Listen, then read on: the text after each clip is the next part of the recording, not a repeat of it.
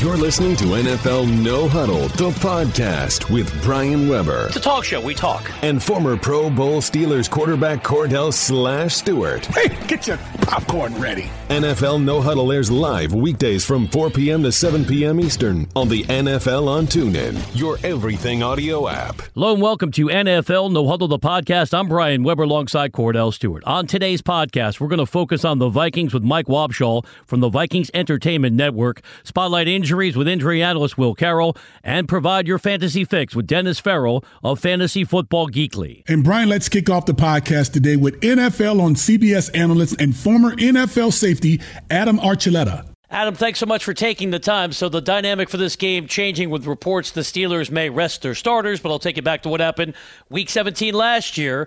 Steelers used their backups to beat Cleveland in overtime. So let's say Cleveland runs the table in reverse. They go to 0 16, matching what the Lions did in 2008. Do you think Hue Jackson really should feel good about keeping his head coaching job in Cleveland? You know, you can't feel good about it because the numbers are the numbers. And, you know, the fact that you potentially have only won one game in two seasons, that doesn't look good on a head coach. But this is where I, I can make a case for Hue in the fact that, you know, his roster, and I've done – I don't know, this might be my fifth Cleveland Brown game this season, and um, the roster was gutted, and you know they just um, they've done some good things on the defensive side of the ball, much better against the run than they were a year ago. Um, they just don't have playmakers, and I think you know your offense when you have a 20, 21 year old quarterback who really wasn't accurate coming out of college, you put him with you know. Uh, receiver corps that has three practice squad guys and don't have any experience, um, the offense is going to struggle. I mean, I think that's part of it, regardless of who's who's the head coach. So, I, I would make a case that in a lot of games this year they've been extremely competitive, have not had the playmakers or the talent to end up winning games. Adam, when you when you look at this matchup, you know it's probably one of the most historical rivalries in, the game. I mean, you have the Chicago Bears, you have Green Bay, uh, you have the Steelers, of course, sometimes the Cowboys, but mainly the Cleveland Browns because they've always been in the same division together. When you see the energy that's been displayed since James Harrison has left to go to the New England Patriots, do you think this team is emotionally prepared to play in a rivalry such as this one, even though the starters are going to sit, but yet also look at the big picture of saying, we're moving forward to play for something big? Yeah, you know, I, I can I can maybe speak a, a little bit of experience, uh, not necessarily a rivalry game, but go back to 2003 when I was with the Rams, and, and I think that you know we might have been you know one of the top, if not the best team in football that year. And we're going into our last game. We already secured a first round bye, and we did have a chance if we won against the Lions, which I think only won you know two or three games that year. So they were one of the worst teams uh, we had a chance, even though it was unlikely, we were going to get a home field advantage throughout the playoffs. And we went to Detroit and we got smacked. And um, our starters did play in that game, but emotionally we were not ready. And I think that loss lingered. We did get a first round bye, but then we ended up losing to Carolina in the divisional round in double overtime. And I think the the, the way we finished the season lingered into the playoffs. So I, I would be extremely careful if I was the Steelers. And they need to come out and they need to be motivated. They need to play a clean football game. And as, as hard as it is, they cannot look forward to the playoffs because, you know, they can't afford to get in that kind of a mindset. Chatting with Adam Archuleta of CBS Sports. He'll be in the booth Sunday in Pittsburgh when the Browns take on the Steelers. Adam, how do you see the MVP race? Tom Brady having another strong season, but he has thrown five interceptions in this month of December. If a running back's going to win the award, you got to put up sensational numbers. Todd Gurley, 2,000 yards from scrimmage, and the Rams may be the best story in the NFL. Sure. You know, this one's hard because, you know, obviously it's, it's almost impossible to bet against Brady.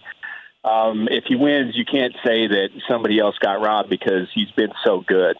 Um, you know, but Todd Gurley is is doing some really good stuff, and the fact that I think that the Rams uh, are going to the playoffs for the first time since I was on the Rams over ten years ago, I think is pretty remarkable itself. Here's one thing that um, it would never happen, but you know Brady in New England, I I know he's the MVP, but but what Gronk has done for him this season, I think is pretty exceptional. Because anytime they've gotten into a tight ball game, uh, the Bills, the first time they played, the Bills played a really good defensive game against them, but then they couldn't stop Gronk in the second half. He took over, allowed New England to win. Same thing just a couple weeks ago with the uh, Pittsburgh Steelers. Pittsburgh was playing a great game. It really was frustrating Brady. But in the fourth quarter, Gronk took over in that game, and nobody had an answer for him. So, you know, it, it's hard to not give Brady the MVP, but I mean, he has really been bailed out quite a bit by his tight end. So I wouldn't diminish what Gronk has meant to that football team. Oh, it's been tremendous, uh, to say the least, Adam. But let's talk about the Minnesota Vikings. Um, you know, Harrison Smith, he was snubbed with getting to the to the Pro Bowl, but he's playing this type of football as a safety that's that's different than most. I think you can recognize that because how well you played when you did. Uh, to Case Keenum on the other side, leading this football team, and no one's really allowing him to, let's just say, get his just due in a sense of respect. And every week he's proven everyone wrong how much are you excited or anticipating seeing this team play, and how far do you anticipate them going? You know, I think the sky's the limit for them, and uh, you know, Kordell, as you know, so much of this league is perception because most people really don't closely watch all the games, and you maybe see some highlights, or you maybe see something on the red zone, or maybe you read something, and so you never guys like Case who you know has struggled in the last few years that he's had an opportunity to start. You know, the perception is that he's a backup, and there's no way that he could be legit. There's, you know, sooner or later that he's going to fail, and sooner or later he's going to play like a backup. But if you watch it and you actually watch the game, you're like, hey, this guy's playing some pretty good football, and you know, there's really not a a, a lot to his game that you can knock. So. I think that he's legit. I think that he has a chance of playing really good uh, throughout the playoffs, and I think that defense is is pretty unbelievable. You got to really appreciate the job that Mike Zimmer has done for the Vikings. Um, but the NFC, man, I I could see so many teams getting hot, and I could see so many teams, you know, making a run. They've they've they're so it's so interesting this year, and I think it's shaping up to be a great postseason, especially in the NFC. Adam Archuleta of CBS Sports is our guest on the NFL on TuneIn. Adam, last one for me. Eagles have locked up the top seed in the NFC, but that defense has been shaky the last few weeks. I think about what the Giants did a couple weeks ago, jumping out to that 20 to 7 lead, and we know what happened on Monday night. Nick Foles also had a bad game against the Raiders. Here's a classic talk show pick one from column A, column B kind of question. Sure. What's more likely? The Eagles are one and done, they lose in the divisional round, or they make it to the Super Bowl?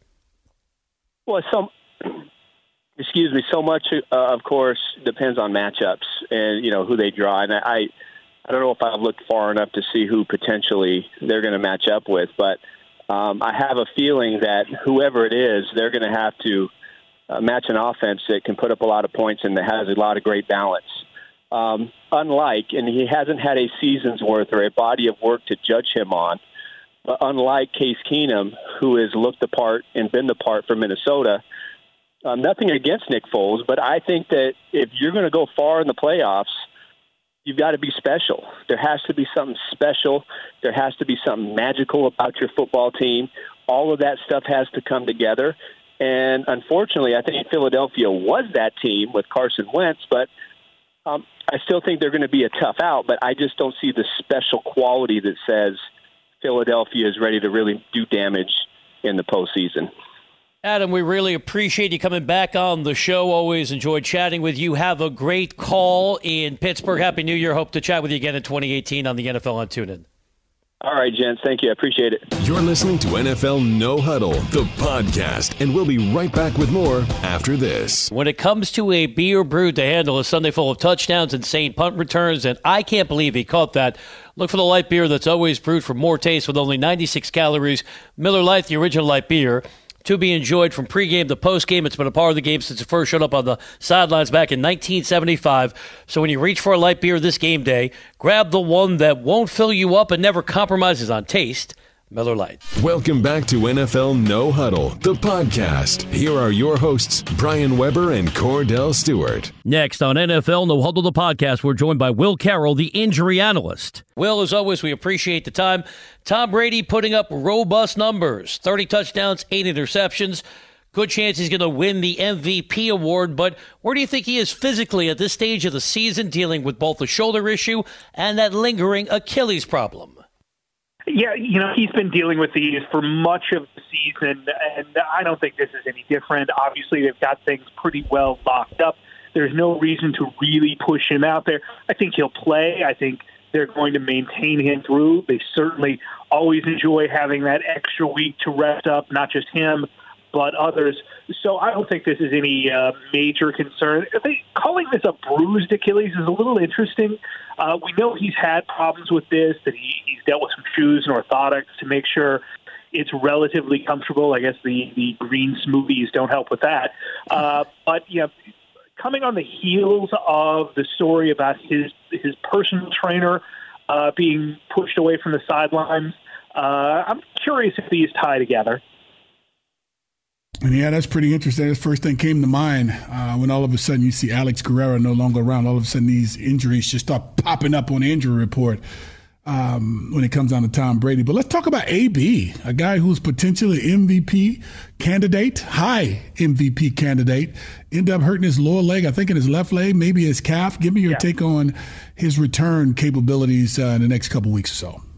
Well, certainly you saw after the win that uh, Ben Roethlisberger understood just how important the bye week was going to be to getting Brown back.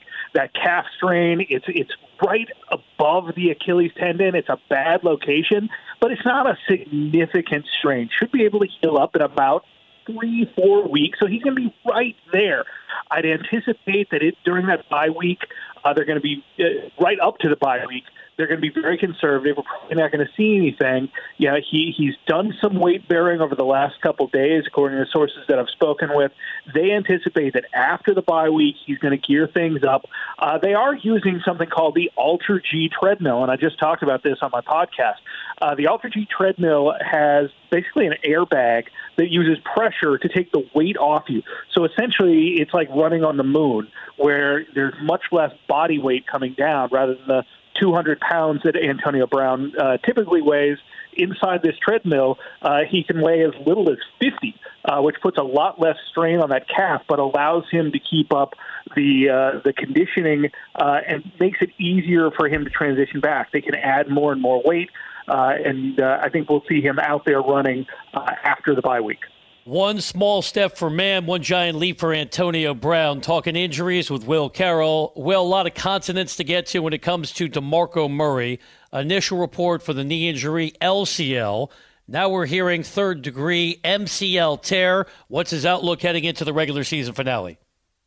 Uh, it's going to be tough. Um, you know, with both injured, assuming this is both, uh, and the thing that's confusing here is it's not like you mix these up. They're on opposite sides. The LCL, the lateral collateral ligament, is on the outside of the knee. The MCL is on the inside of the knee. And they, they work exactly opposite. You hit it from the outside, it pushes it in. The MCL is is strained. Uh, you, you push out, which doesn't happen as often. The LCL is strained. Now, with this uh, report of the grade three, which is a complete or near complete tearing of the ligament uh, and a complete loss of structural integrity there, this isn't as bad because uh, if, if you tear your MCL, uh, say for example Adrian Peterson, when he tore his ACL, he also tore his meniscus and the MCL.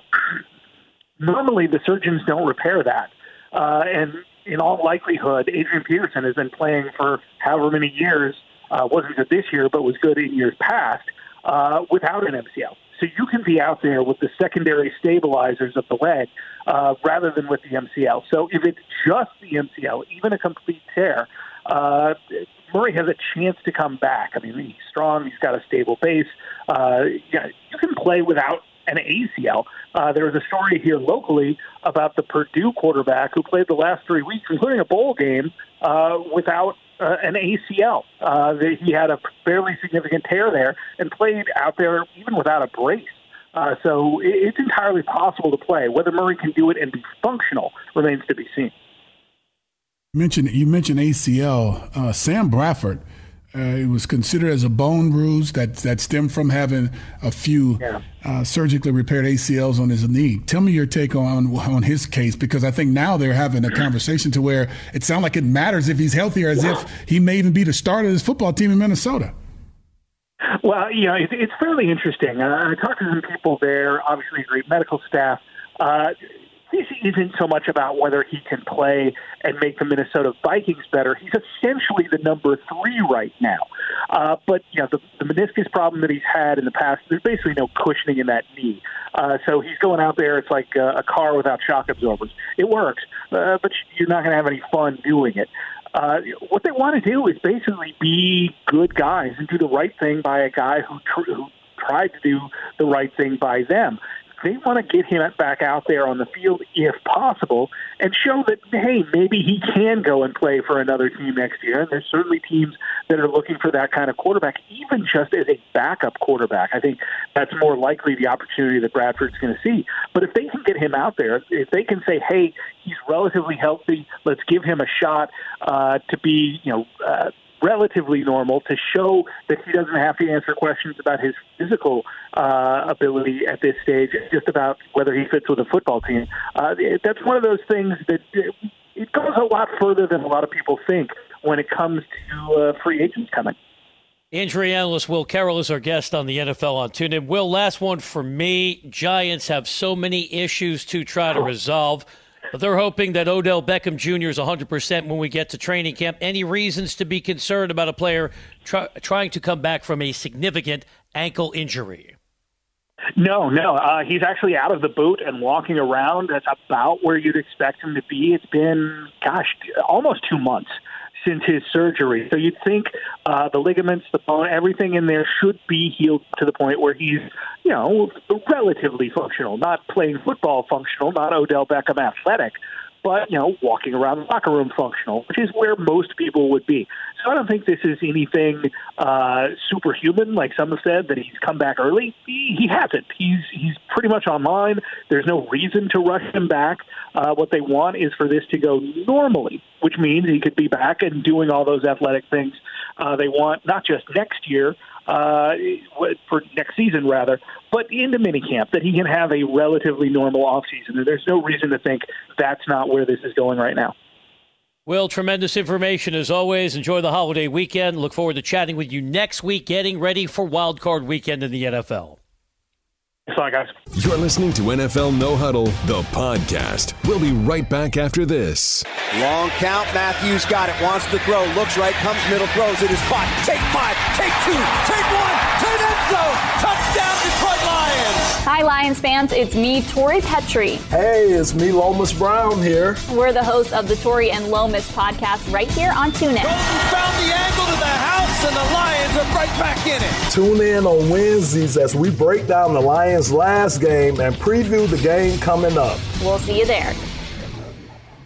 This is NFL No Huddle, the podcast. Here are your hosts, Brian Weber and Kordell Stewart. As we continue on NFL No Huddle the podcast, let's welcome in Mike Wobschall of the Vikings Entertainment Network. Mike, as always, we appreciate the time, and I want to be transparent.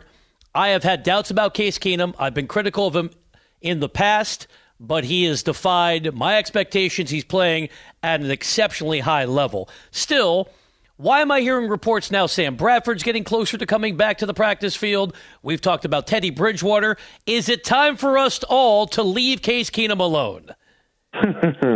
yeah, I I, um, I think we can be pretty safe in assuming that Case will be the starter, uh, even if Sam does come back to practice. Um, you know, that's still a couple of steps away from being able to play.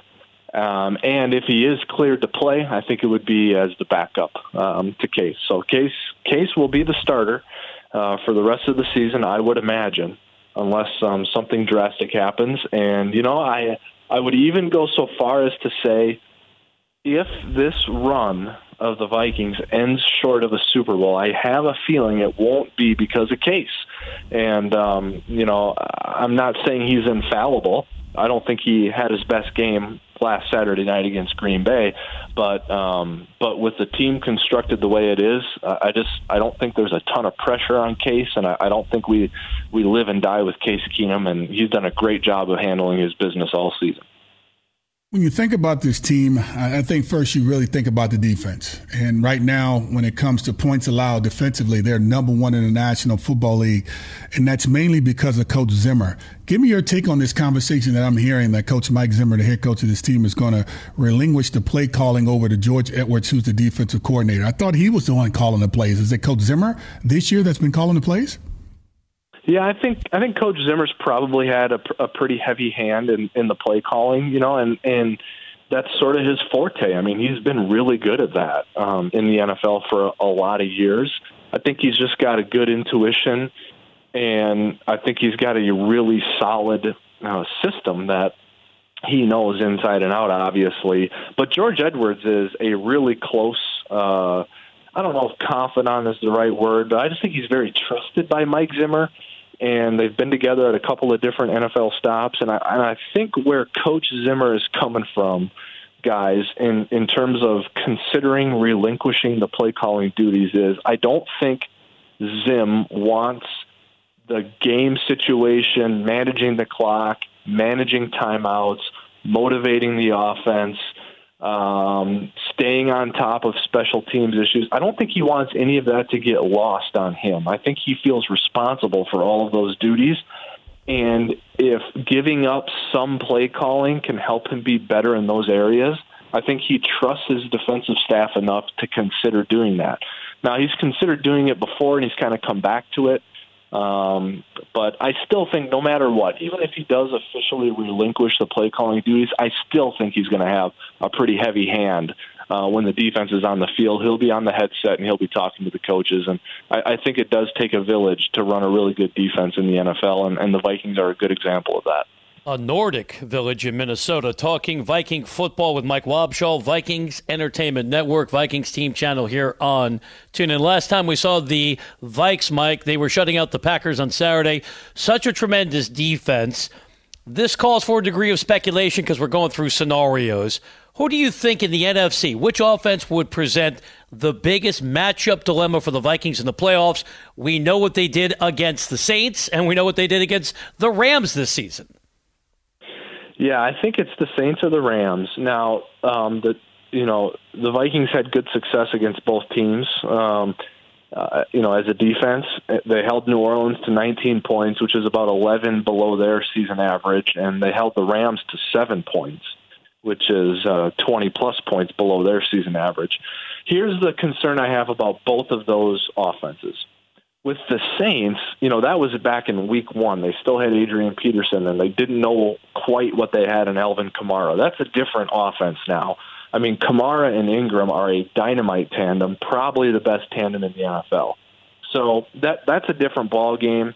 And then the thing that that I would say about a, a matchup with the Rams is, at the end of the day, it's still Goff against Zimmer, and that's advantage Zimmer all day long. But I think Sean McVay knows what he's doing, and Sean McVay would have a counterattack. I mean, he's already gotten one dose of Mike Zimmer. I think McVay is innovative and, and creative enough to come up with a good plan for a counterattack. Now, Mike Zimmer would would know that there's a counterattack coming, and Mike Zimmer would have a wrinkle or two of his own that he would throw in there. That's different from the the meeting earlier in the season. But I do think that's an interesting dynamic in a Rams Vikings matchup. Is what can Sean McVay come up with to counter what he's already seen from Mike Zimmer once in the regular season. So there are some interesting dynamics in both of those potential rematches between Mike Zimmer's defense and the Saints offense and the Rams offense. Mike is the starting quarterback on this roster right now going into 2018. Oof. Gosh, that's such an interesting question. You know, I mean, I think you can make a compelling case for Case Keenum. You know, and I think um, you know, obviously the the team is going to be very interested and loyal um, to Teddy Bridgewater. They've stuck with him, you know, through everything so far. They probably want to see what it looks like coming out of the injury. Um, I wouldn't. I, I just I hate to dance around the topic, but I don't think the team knows. I don't think the team knows exactly what it's going to do, and it'll be interesting to see what the market might be for a Case Keenum or for a Teddy Bridgewater. Uh, you have the franchise tag, and then the the the wild card is what happens with Pat Shurmur. You know, I think he's going to be a candidate for some head coaching jobs, rightfully so. But he may feel very comfortable here in Minnesota, and he might want to stay here. And um, if he stays, you know what what is his opinion? You know, he obviously has groomed Sam Bradford from the beginning, but he's made uh, he's made do uh, with Case Keenum obviously very well, and he's going to have an opinion on some of these quarterbacks in the draft. I would not put it past the Vikings to draft a quarterback this year fairly early in the draft. That wouldn't surprise me at all. So I don't think we know um, who the who the starting quarterback is going to be. I think you can make a compelling case for all of them. If Case Keenum brings you to the Super Bowl and wins it, how can you not have him back? Um, so it's going to be that's going to be one of the bigger offseason topics league wide is what the Vikings do at quarterback. Chatting with Mike Wobschall, Vikings Entertainment Network, Vikings Team Channel here on TuneIn. Mike, we have some young fans listening who don't recall what Minnesota encountered when they got to the Super Bowl four times in the 1970s. And we know they've had some challenging moments in NFC title games, but that's the past. Are fans in Minnesota right now starting to believe this team could achieve something truly special? Yeah, I mean, fans believe in this team, and I can tell by being at the home games and by interacting with them via email and social media and, and talking to people out on the street. I mean, people believe in this team, and it's it's mostly because they believe in Mike Zimmer and they love the defense, and they love the story of guys like Case Keenum and Adam Thielen who came out of nowhere, you know, and um, and they love Stefon Diggs, a middle round wide receiver who's you know playing uh, who's playing great for them. So they believe in this team. There's no question about that. But as you referenced, Brian, they are scarred. I mean, that's just the best way to put it. They are scarred from heartbreak in the past, and every fan base has been has been heartbroken over a loss or um, you know a loss in the Super Bowl or a missed opportunity. But these fans have never experienced the exaltation of a Super Bowl win. They've never experienced that, so they don't know that it can happen. And I think part of them is waiting to see what the next chapter of disappointment is. So it's a very cautious belief or optimism, but at the end of the day, these fans believe and and I think the interesting dynamic with it this year is obviously the Super Bowl is here in Minnesota, and there is a sense where it's like, well, the football gods can even the score. They've put us through so much over the first 55 plus years of franchise history, but they can even the score by having, you know, helping us win the Super Bowl the year we host it. So it's really kind of a cool story. That sounds like a Christmas time of the year. You're trying to be naughty and nice as a fan to try to, you know, hopefully get the good karma of the football yeah. gods. But here, here's a team that that I think we all can say played some of the best football, not just in the NFC, but when it comes to balance throughout the entire National Football League. Mike, be honest. Do you see this team hosting the NFC Championship game? And we'll wait for your prediction down the road. But do you see this team hosting the NFC Championship game? Yeah, I can I can see it happening because this team is so good at home that I have so much respect for a team like the Panthers, who the Vikings lost to, um, and, but who has a roster full of players who have been in big games, including the quarterback Cam Newton, and um, he's such a handful for a defense. So I got respect for them, and obviously for the Saints who have won a Super Bowl, and and we, I already talked about Sean McVay and and how much I admire his creative spirit as a coach and play caller. I think those teams are good enough to win playoff games on the road, but the Vikings are so good at home. They hold teams to just under 12 points per game beneath their scoring average for the season inside US Bank Stadium. So I really have a lot of confidence in the Vikings playing at home, and they're probably going to get a first round bye, and they're probably going to have a, a home. They're going to have a home game in the divisional round. So I feel good about that. Now, the Eagles, I'm not panicking on the Eagles like I'm sure some of your um, listeners uh, may be doing, um, or maybe you guys are too. I know what we saw against the Raiders did not look good, but I really have a lot of confidence in Doug Pederson, Frank Reich, and Nick Foles to put it together over the next two weeks and, and play well in the divisional round. But if a team comes in there and beats them, like I can see the Saints doing, you know, then the title game is in Minnesota, and it does have a storybook feeling to it. This season does for the Vikings. And I think part of the storybook would be winning the NFC Championship game at home and staying home and hosting the Super Bowl. So I can see it happening. Um, of course, it can go a lot of other different ways as well. But I mean, if if I had to be on the spot and and predict it, I, I would predict it to happen. And I don't mean any disrespect to the Eagles, um, but uh, you know, both the Vikings and Eagles are going to have stiff challenges in the divisional round because this NFC playoff field is loaded. Mike, tremendous information as always. Early happy New Year's wishes to you. Enjoy the game on Sunday, and we'll chat with you next week because I think Minnesota's going to be on a bye, but we're still talking Viking football in the NFL on TuneIn.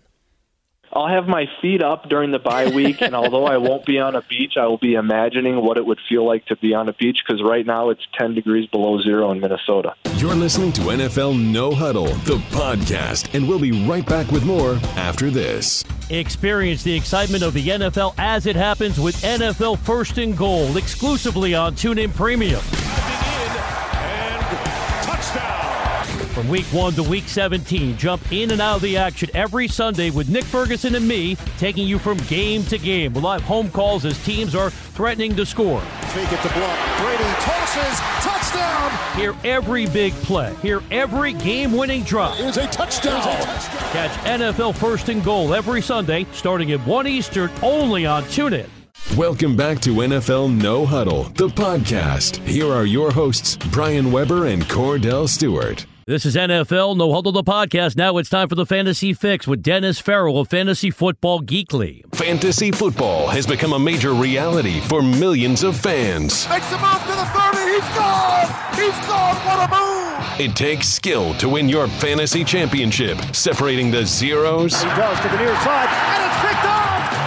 Intercepted. From the fantasy heroes. Down the middle, it's caught over the shoulder in the end zone. Buckle up your chin strap for the Fantasy Fix.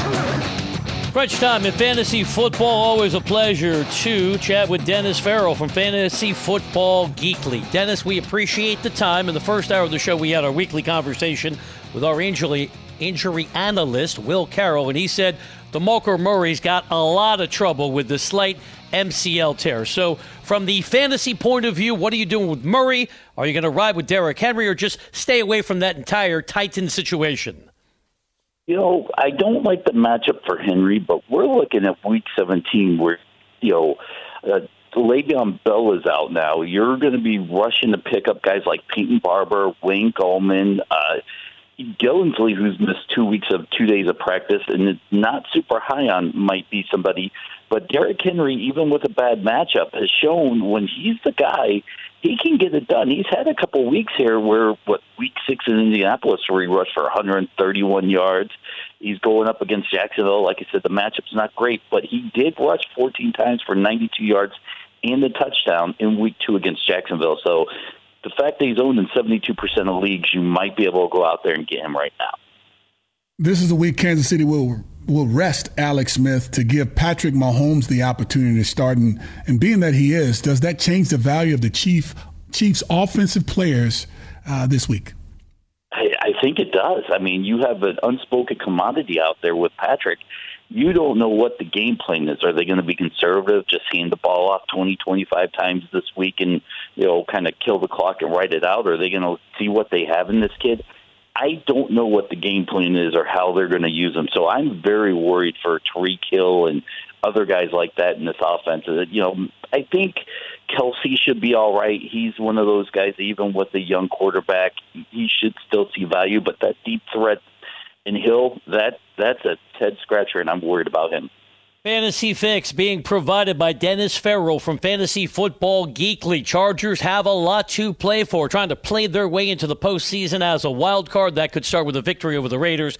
Plus, they're going to need some help. If we're thinking about the details of what's going on for the Bolts, no Hunter Henry again. A week ago, Antonio Gates was on the business end of a touchdown pass from Philip Rivers. Are you riding with Gates again this weekend against the Silver and Black?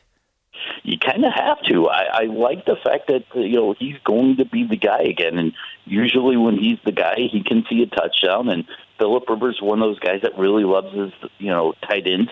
The fact that you might see Melvin Gordon a little bit limited. He did get a limited practice in today, which helps his fantasy value. A guy like Malcolm Brown, or not even Malcolm Brown, I'm sorry, I got the wrong team on that one. But look, I was really excited about throwing out Malcolm Brown. I'm not going to lie to you. But, That's okay. Uh, uh, but look, yeah, I, I like Gates. I think he's going to be one of those stars this week. He can finish as a top five tight end this week. Dennis, needing to win to have a chance to improve their seeding, uh, what do you expect from Cam Newton this week against the Atlanta Falcons? He, you know what? If I could cuss on the show, I would because Cam Newton burned me. Can't, you know what? I I I wish I could quit Cam Newton right now. He he fantasy burned me last week. So the fact that you bring up Cam Newton is like that one girlfriend from high school that you can't quite give up. And yeah. you know, maybe you found her on Facebook, and you're like, ah, let's see how she's doing. That's kind of what Cam Newton right now is to me. So, I I I say good luck with anybody rolling with Cam Newton because at this point I don't know what to expect. Against Tampa Bay last week, I thought he should have had 20 plus points. He squeaked out a lousy 15 points, which caused me to lose my fantasy uh, championship game by two points. Thank you, Cam Newton, with that interception. So. Uh, I'm not. I'm not a big fan of Cam Newton this week. No. Dennis, since I've already proclaimed that we're very good friends, would you like to vent some more? You have anything else you want to get off your chest other than Cam Newton betraying you last week? Come on, Tampa Bay, Cam Newton. you should have. No, I'm over it. Yes, uh, Cam. Look, that drove me crazy that game. Watching Cam Newton just lollygag his butt through that game like you know someone's fantasy championship didn't depend on it. Uh, so Cam, clearly, I know you're listening, and you should be ashamed of yourself. So, uh, if you have a better option out there, even Tyrod Taylor against Miami might be a safer play than Cam Newton against Atlanta. Wow. That's yeah, not bitter much, am I? Dennis is letting it all hang out. Kordell, your turn. It's my turn. I think I appreciate that. But Jimmy Garoppolo, uh, you know, if he's available and if you're able to grab him, uh, has he done enough to warrant uh, keeping him around, Jimmy Garoppolo?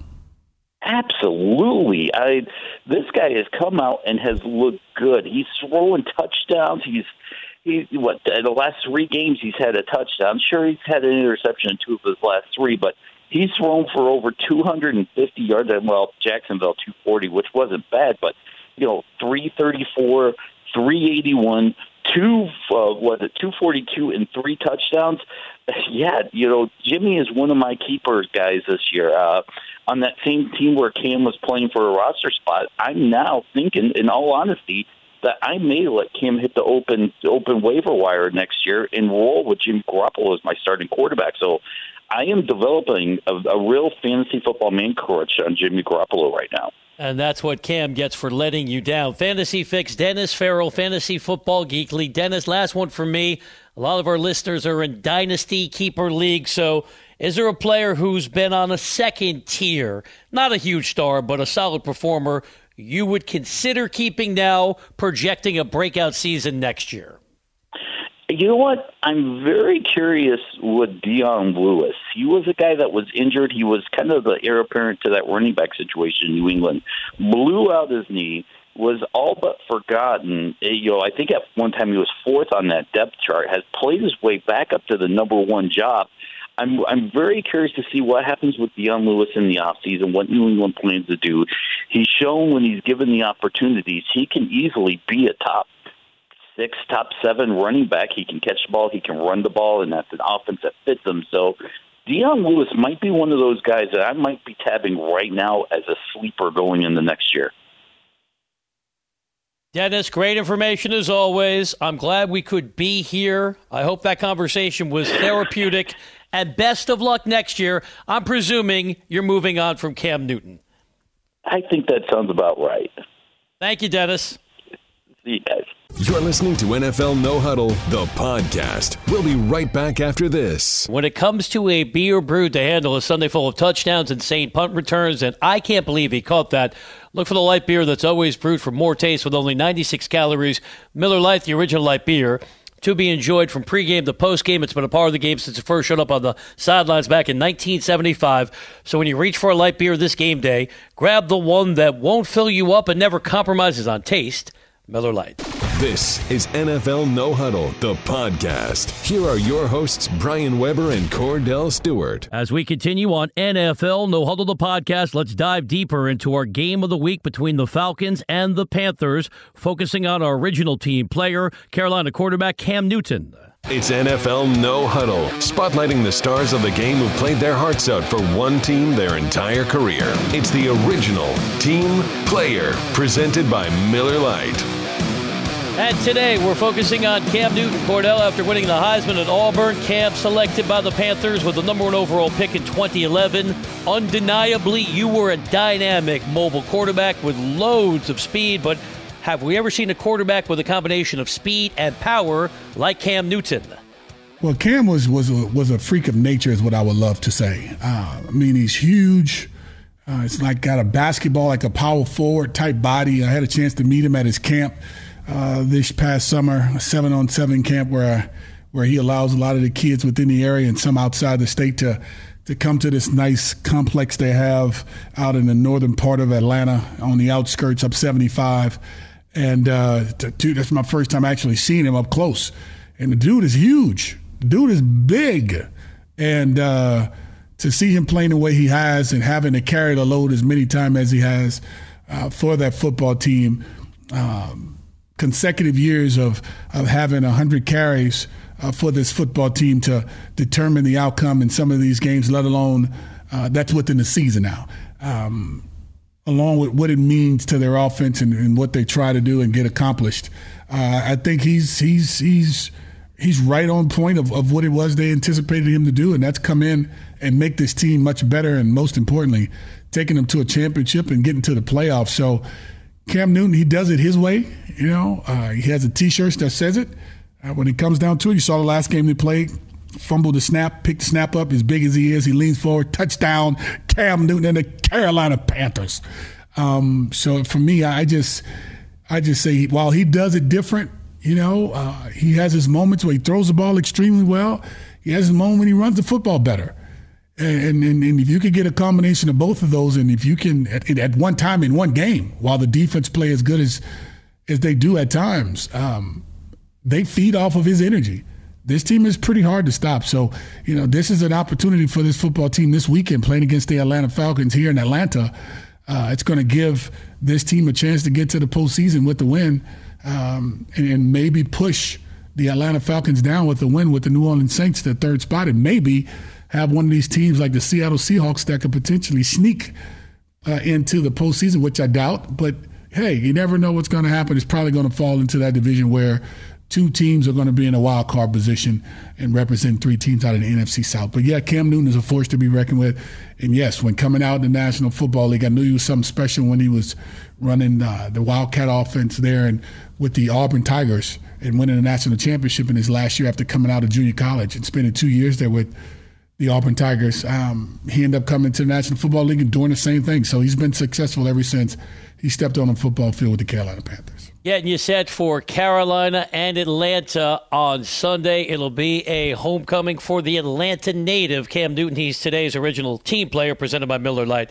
Kordell, we've been talking so much about shoulders and marquee quarterbacks. Andrew Luck didn't play at all this year because of his shoulder issue. Cam had a less strenuous shoulder procedure in the offseason. How long do you think, just watching the games, it took him to feel like he was 100% again? Because early on, he had some shaky performances. Remember, the Panthers lost this year in Chicago. Cam had three picks in that game. Yes, he did. Yes, it, it was shaky. It was shaky wins and, and some losses that were, you know, that was warranted. Uh, I think from the standpoint of the lack of uh, performances by him mostly. But early on, you know, it's like any other quarterback when you think about it. I mean, Philip Rivers started off 0 and 4. Um, you can go on the other side to flip the coin on the other side. Alex Smith started off what five and zero, oh. uh, and and then you could you know you, you just find yourself trying to figure it out at times, and hopefully the figuring out stemmed from going from one place to another, which is positive. And I think that's what happened when trying to figure out how could they, because remember, they lost Greg Olsen for some time. Right. Uh, they end up losing Kelvin Benjamin midway through uh, to the latter part of the season. And then they were trying to figure out what they were going to do with Christian McCaffrey. Uh, and, and, when thinking about that too as well. So it's, it's, you know, it was a different offense. Let's just say that in their approach. Uh, you didn't have Ted Ginn Jr., who's now with the New Orleans Saints. You didn't have him on the roster. So now all of a sudden, truthfully, I mean, you have Funchess, but truthfully, all you really had, and this is why he was the leading receiver on the team, was Christian McCaffrey out of the backfield, catching the ball for, what, five yards and having to do the YAC thing at the end. Uh, so it, it was it was it was tough for that football team early on, particularly for Cam Newton, but he found a way to get it done. And I think that's what winners do. They find a way to get it done. And his success is, I think, as long lasting as long as he can stay healthy and they continue to build on this football team. And it's good to have Thomas Davis coming back this week after potentially having a two game suspension because of the hit they had in the game a few weeks ago, a hit to the head. Got suspended for two weeks, appealed it, got the one week. He's back this week to help this team try to make a run to knock Atlanta off uh, from a chance of being a second seed, and, and, and they end up getting that second spot. Let's wrap it up with location, location, location. You talked about Cam being from Atlanta, going to his passing camp in the offseason. Do you think he brings something extra to the field when he plays the Falcons in Atlanta? Because a critic might say he's perhaps pushing too hard in those games. If you look at his numbers against the Falcons in Atlanta, he has not played well over the years. Well, he hasn't. You know, he comes home to his family and friends and entertainers. And, you know, sometimes it could be distractions, but I'm not going to say that's the reason why. But you couple that and, or compound that along with the pressures of having to just play. You know, that's a lot. You got to take care of tickets because the whole entire family is here in Atlanta. You know, to having to, you know, deal with obligation and requests mostly. The obligations are with the team, the requests are from the family and friends. You know, and, and, and so having to, you know, make sure all that is good, you know, it, it changes a little bit as far as the psyche is concerned. But, you know, it's, it's one of those games that I think that's a must win game for them um, to try to control their fate in the sense of where they're seated in this division and not be that third seed team if the New Orleans Saints win. Um, and, and, you know not be that third seed team to where maybe they may be on the outside looking in. But um, I think we both can agree that three teams will come out of this division going into the postseason. But it, it's tough, you know. It, it's it's it's like going back home and having to play at home is not always the easiest because that level of comfort sometimes changes from you having to dig and push a little hard and but you got the little extra swag because you got your homies that's in the in the stands to your buddies from school to some of your girlfriends that you knew that you grew up with that wanted tickets but you couldn't give them tickets. And then they sit in the stands and get tickets from somebody else and they tell you about tickets you know? So now Are before you, know you have a ticket war Kordell? on the sideline you know? Been there done that. The ticket thing could be a problem you know? People want tickets all the ticking times. But um, yeah, but Cam, you know, I, am not bothered with Cam too much with coming home and playing. I, I think everything that's that's on this game is going to force him to have to, you know, make sure Cecil, the father, um, Newton, is is making sure the distractions away. And, and I and I bet you better believe that that's like that all the time. It's just maybe in certain arenas. Things may be just a little different, but guess what? This is his first time playing in a new Mercedes-Benz Dome. He never had an opportunity to do it. First game they played against the Falcons, they played him in Charlotte. Beautiful city, by the way. To now all of a sudden having to come back to his own city in Atlanta, another beautiful city, to play in that brand new uh, dome they have here called the Mercedes Benz Dome here in downtown Atlanta, which is second to none to any stadium in the National Football League. But this is going to be a new arena for him. Uh, it's not going to be the old dome, it's going to be a new one. And you have to assume Sometimes in new environments, things things may change for you, may help you, may be good for you. Less distractions. So I'm looking forward to seeing that. Back to you, Brian. Thank you, sir. Well, we do yeah. know that Carolina has margin for error because of their dramatic win over Tampa Bay. Carolina's going to the postseason. They've already locked up a postseason berth. Worst case, they're a wild card things come together, if they beat the Falcons, if the Saints lose to Tampa Bay, Carolina is division champ. Cam Newton, today's original team player, presented by Miller Lite.